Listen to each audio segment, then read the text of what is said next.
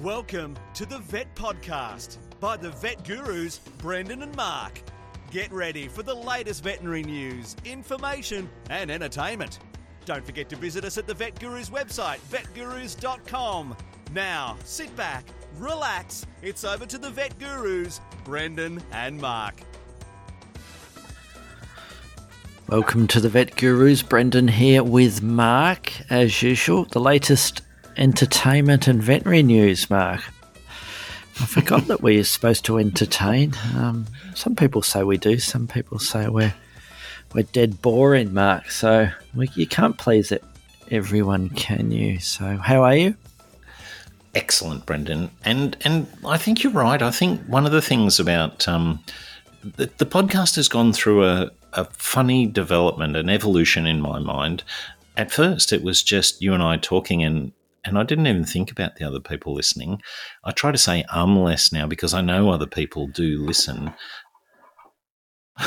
and and we um and we do we we have been made abundantly aware that not everyone enjoys the format.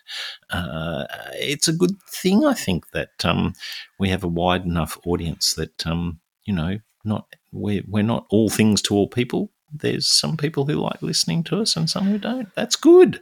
And we don't get too much podcast rage, which is good. So we don't get people winding their window down and screaming at us, or winding their, winding their, uh, pulling out their um, AirPods or whatever, and, and, yelling at us. So perhaps they do when they're listening, Mark, and uh, it fires them up for the day. Maybe, maybe not. If it does or it doesn't, send us an email, vetgurus at gmail.com. Um, remember to log into our site, have a poke around, go to our Etsy store. There's a link there at vetgurus.com and consider purchasing one or more of our wonderful items of merchandise to help support the podcast. That would be fantastic. That would be fantastic. And Mark, I'll tell you what, it's well, this is a, a recorded one with no timestamp on it, so it could be going out at any stage. But I was going to say it's been a funny year. Well, I better not say that because who knows when this is coming out. But but it is a funny year. Um, it's been life is life is interesting, and life is always a bit of a challenge. But um, I think life is good, and it's. Um, I was musing, Mark. I was musing. on what were you musing about life Brendan? of a veterinarian and the careers we have chosen or fallen into. I mean, I think I've just been given another um, another mentee for oh, yes. the um, Australian Veterinary Association uh, mentorship program to help new graduates. And it just made me think about how we get to where we are because I read through what the mentee had uh, aspirations of doing during their career at the very start of their career. Uh, and they're probably similar to what I've got at my end of my career, and how we get to where we've got. Because I, I you know, I, I, th- I don't think particularly I wanted specifically, and I know we've spoken about this briefly previously, to be just a veterinarian from day one in my in my life, and I've sort of fallen into the niche of unusual and exotic pets and wildlife, and as a zoo veterinarian at one stage. But you know, I must admit, I some days when you're having a bad day, you think, "Why am I doing this job?" But overall, I don't regret it, Mark. What about you? I'm the same as you, Brendan. I, I definitely have days when I think, geez, this is hard, hard work. But the the benefits clearly outweigh any of those those negative moments. The unusual species that we get to deal with and and often deal with in, you know, cutting edge sort of fashion, learning new things about them. But I've got to say that one of the things, and particularly as I've been you know, stepping away from full time practice and doing a bit of locum work, one of the things that uh, on reflection stands out to me about our profession is its connection to people. That being a veterinarian and being a veterinarian who has a special interest in birds and unusual pets really gives you a, a window onto um, the lives you know, and connections and emotions of people that that's a rare thing these days. It's a genuine privilege, and and I know that um, probably uh, more than than the clinical stuff, which I still get to do. It's the connection with people that that is you know was an unexpected surprise about our profession. That was a very thoughtful answer, Mark. I don't know how to reply to that, but yeah, very thoughtful answer. But I think you're saying that you have similar feelings to me about the whole career um, that we've that we've chosen or been selected for, or that we've been thrown into, or that we've been lucky enough to to experience here. Yes. So enough. Enough enough philosophizing mark. I think we need to jump into i was going to say email but i see in our agenda that we haven't got any email down there mark. So we look forward to lots of emails next week, vetgurus at gmail.com. Say hello, tell us a bit about where you are, what practice you're in, and what species you say. That would be fantastic. We are a needy pair of old buggers, and, and we really like enjoy that feedback. We need some positive reinforcement of, of um, of the fact that there's people out there listening. I mean, all the statistics say we, we, we have a good a good number of people listening to us, but um, we like to hear from our listeners, don't we? Definitely. Now, what have you got for us, Mark? News.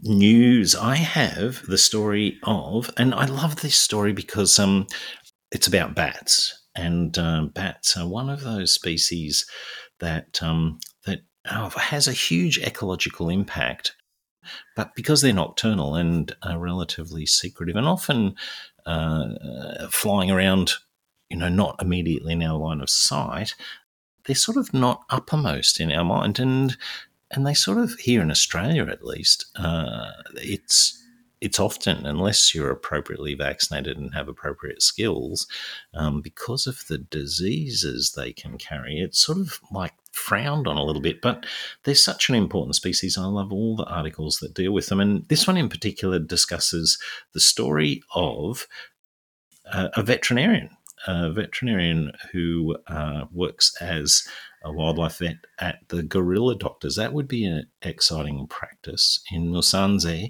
in Rwanda. Um, Nziza, they don't monkey around at the oh, Gorilla God. Doctors, do they, Mark? oh, God. I, I, had to put it in. Zita is a, I'm just ignoring right completely and utterly.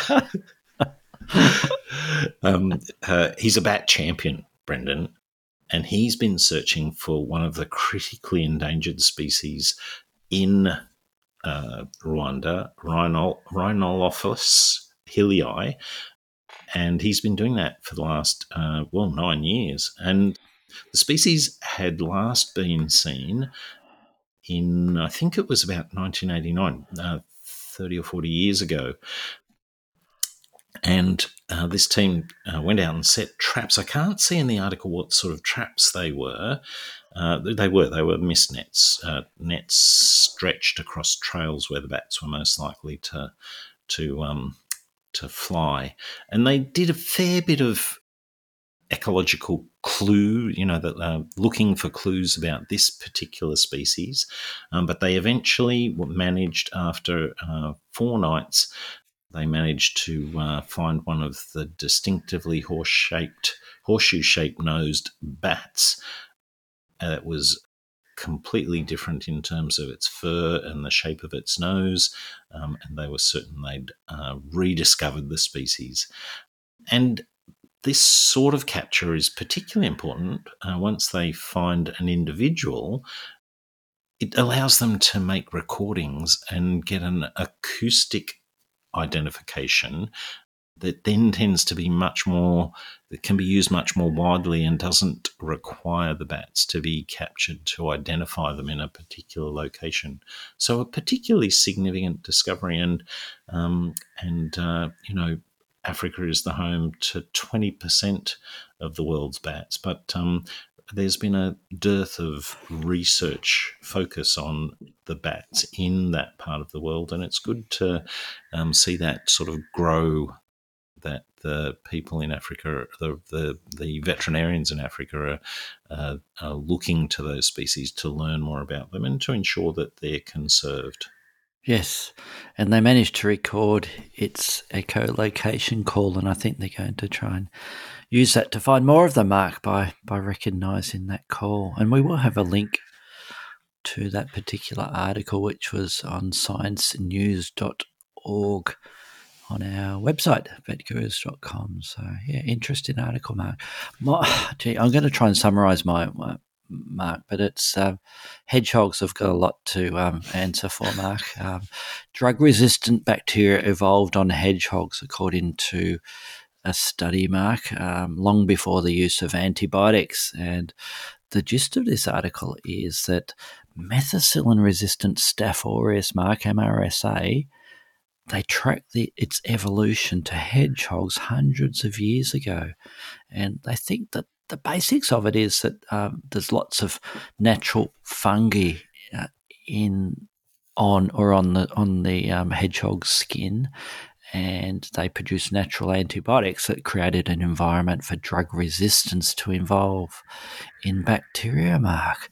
And wow. they they looked at uh, they they did they, it's a very good study. This um, they found they approached a team and they they originally um, thought of this when they were looking at a freezer full of dead hedgehogs, Mark, as you do at the University of Oxford.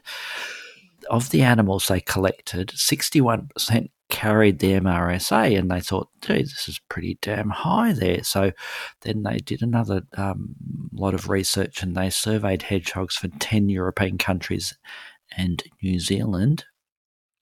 And workers at wildlife rescue centres swabbed the nose, noses, skin, and the feet of uh, 276 animals, and they found it was prevalent in hedgehogs in the United Kingdom, Scandinavia, and the Czech Republic. Then they looked at Staph aureus and they found 16 strains of the MRSA named after the gene, and four, and they worked out the lineage, Mark, and that that apparently the three oldest lineages emerged up to 200 years ago in hedgehog populations. And since then, they periodically infected people and cattle long, long before, long before penicillin hit the market. So, the thought is that hedgehogs may be the source of nine of the 16 lineages of the MRSA, Mark. So fascinating study, this, Mark. Fascinating study. But it makes sense in that there were, you know, competing bugs on the on the skin and the feet and the um, spines, I suppose, of, of, hedgehogs, and and that's how the MRSA evolved, Mark. Jesus, it's um, well, I wonder, like, so I assume they're saying because hedgehogs live in, you know, on the ground in a relatively moist environment, in an, an environment where they're exposed to funguses on a regular basis. That's why they're the natural flora of their prickly skin uh, contains these funguses. I wonder, what about echidnas, Brendan? I wonder what our what funguses are growing on our echidnas.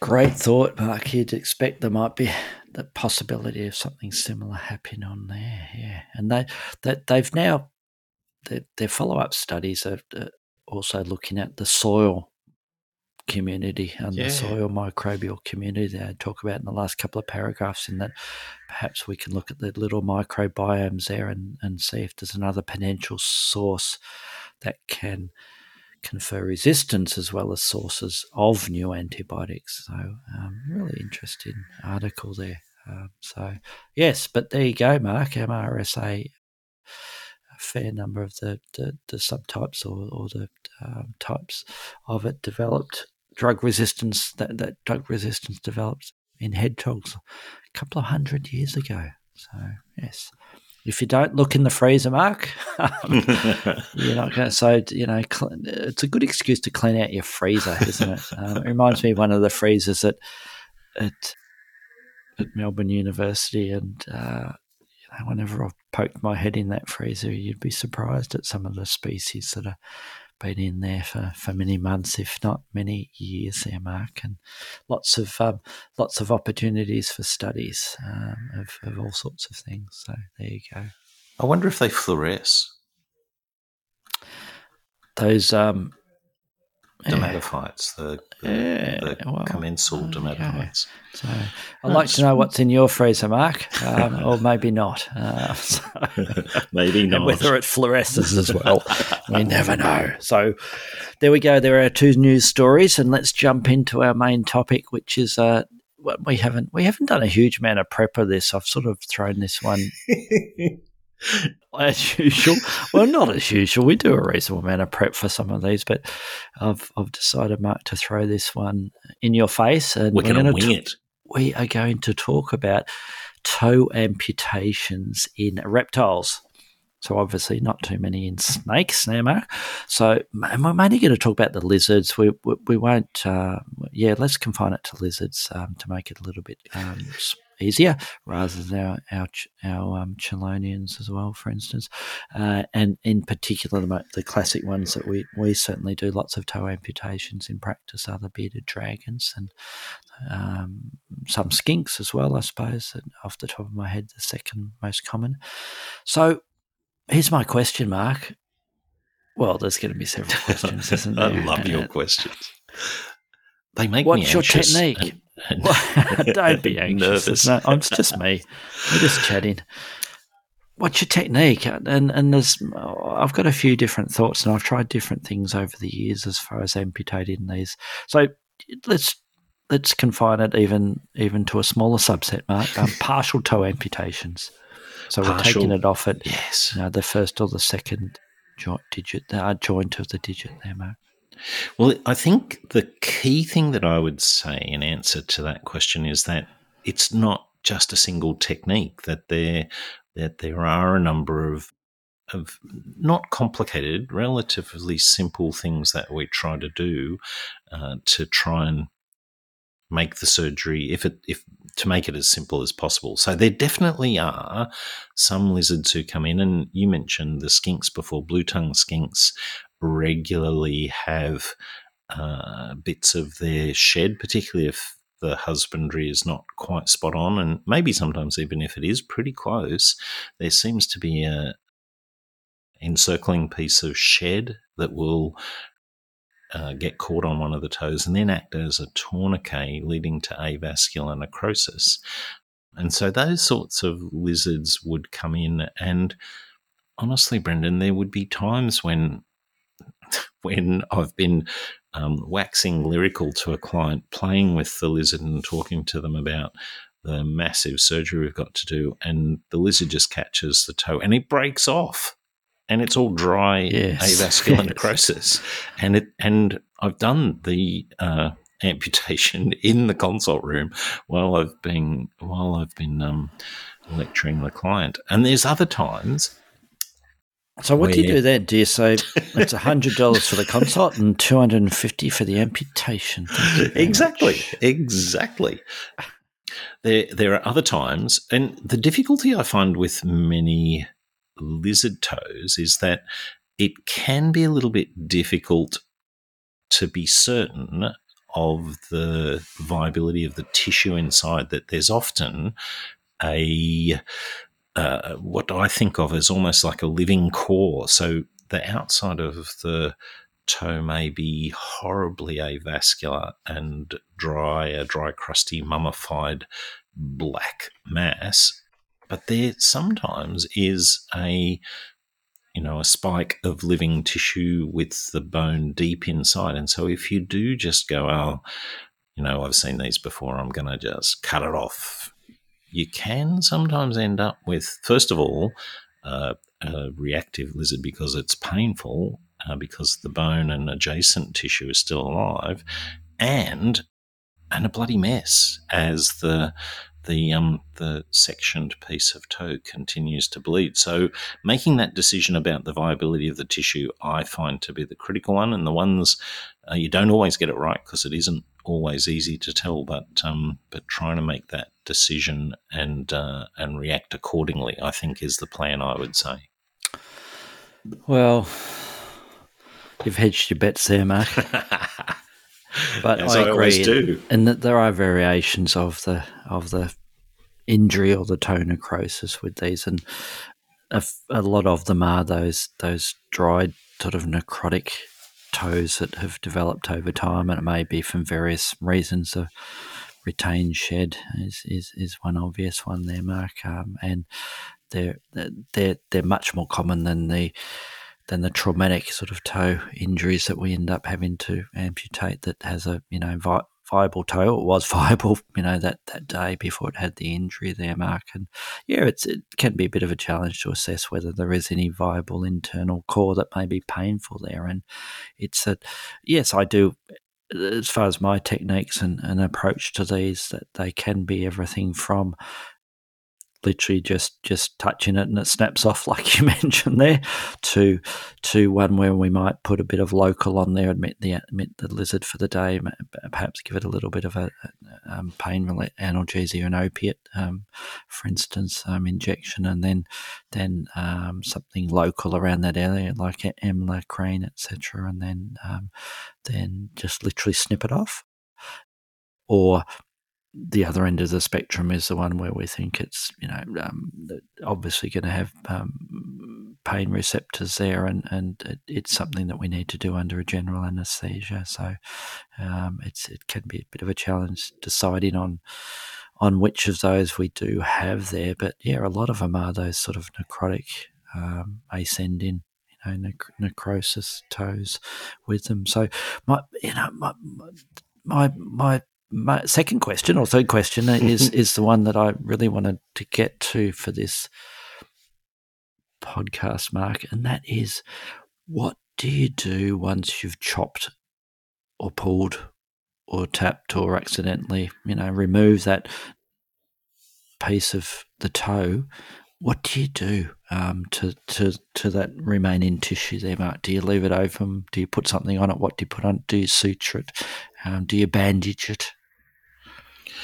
Well, I think that my target always, my objective always is to get to a point where the healthy living skin covers all the the parts of the feet. If if I have that patient where there is a necrotic toe, an avascular necrotic toe, and and it breaks and falls off, there's going to still be an avascular portion remaining where the break occurs most of the time is not at the junction between the the living and dead tissue.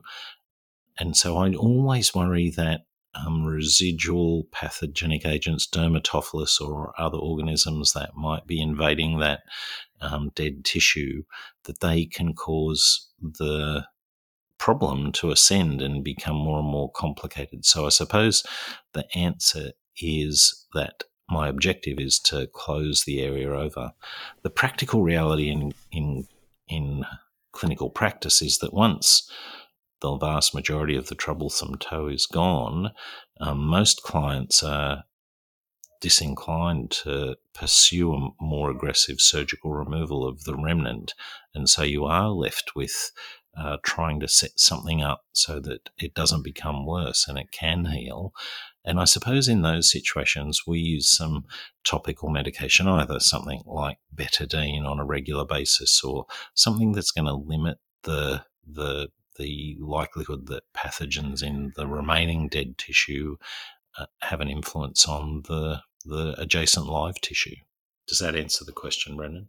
Yes, it's it's fairly similar to what I what I consider there. It, it's it's and and expanding on that, it's also making sure we have a good chat to the client about the the post treatment husbandry of the enclosure there, Mark. And I usually go back to really bare bones enclosure there and give get them to do a, a full F10 clean of the enclosure and just have paper as the only substrate for several weeks there to try and limit any chance of those those bugs taking off again there um, with, with with that animal. And yeah, it's um yeah, I think people, you know, we, our colleagues do everything from um, put in um, the, the iodine type solutions, and I certainly like using those as well as part of the process with these more supposed simple it, toe toe issues when we might only have one one little um, part of a digit affected to even um, smearing the area with with flamazine um, equivalent there. Um, if it's if it's spreading over it two or more of the toes there, then I may consider doing a, a, a, um, a, almost like a wet wet bandage there, Mark, with flamazine or something, and showing the owners how to change that every day as well. Um, with it, it is a it is a challenge with those traumatic ones. That feels the traumatic ones where it's just a sudden, you know, the the lizard's caught itself and and and, and panicked, and it's had a you know almost a stripping of the skin or an or and or a fracture of that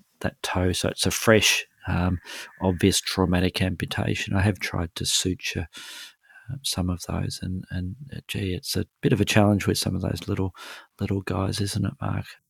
My, approach is similar to what I'd be trying to do with a with a tail amputation, trying to remove the bone um, up a little bit further and leaving a bit of soft tissue to try and pull across the, the skin there. But um, you need some pretty fine suture material, don't you? And and it's frustrating when you get one where you think you've got selected everything correctly and it, it just keeps pulling through the skin there. And in the end, I might end up just just you know just almost like taping it together and, and letting it heal secondary intention with them. Um, any tips for that sort of traumatic toe injury, Mark? Repair? You, I was going to ask, do you ever use um, tissue cement with them?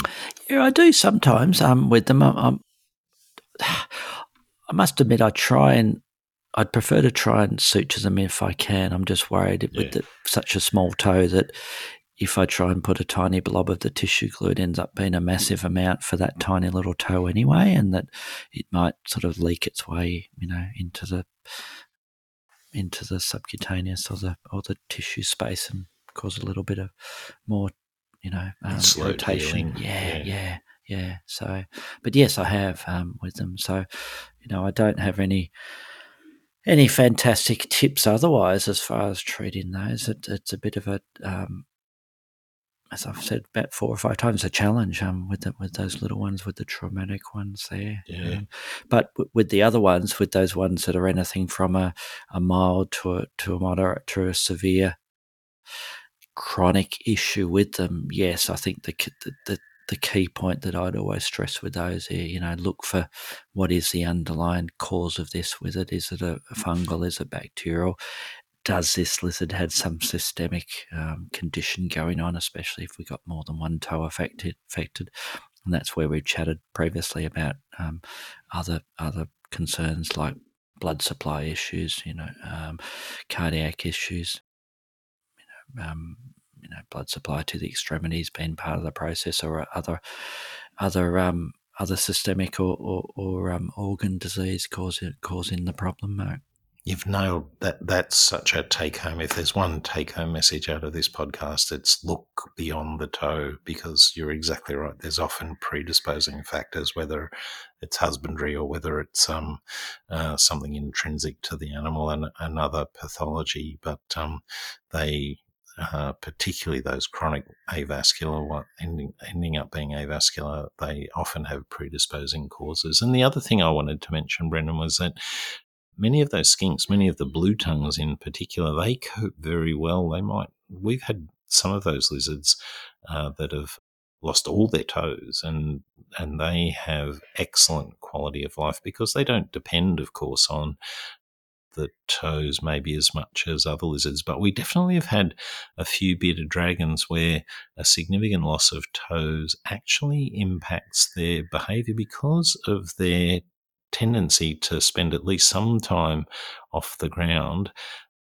They, and I've seen them in the wild a long way up trees, they can have serious falls in enclosures if they have normal enclosures and they don't have normal nails. So, um, adjusting the enclosure for those arboreal animals once they lose a few toes and aren't able to grip may prevent more serious injury. Great point. Yes. For that one that they rename fingers, you know, um, it's amazing. Some of they they have a bit of a name change. Some of these animals. So yeah, I think that's that's a little summary, isn't it, about toe amputation? We thought we'd just cover a, a very specific little topic um, for this this uh, podcast, Mark, and um, it's one that you will be exposed to if you end up seeing unusual and exotic pets, especially those lizards in practice, because it's a it's not an infrequent problem that we encounter in practice. Any final comments, Mark, before we're out of here? No, I think we've covered that nice narrow topic very well. Thanks, Brendan. We're out of here. We'll talk to you all next week.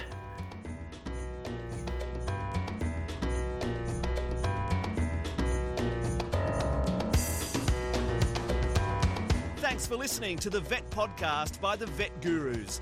Don't forget to visit us at the website vetgurus.com, where you can subscribe, view show notes, listen to previous episodes, and more. You can contact us via email at vetgurus at gmail.com to ask a question or just say hi. Thanks again, and see you next time.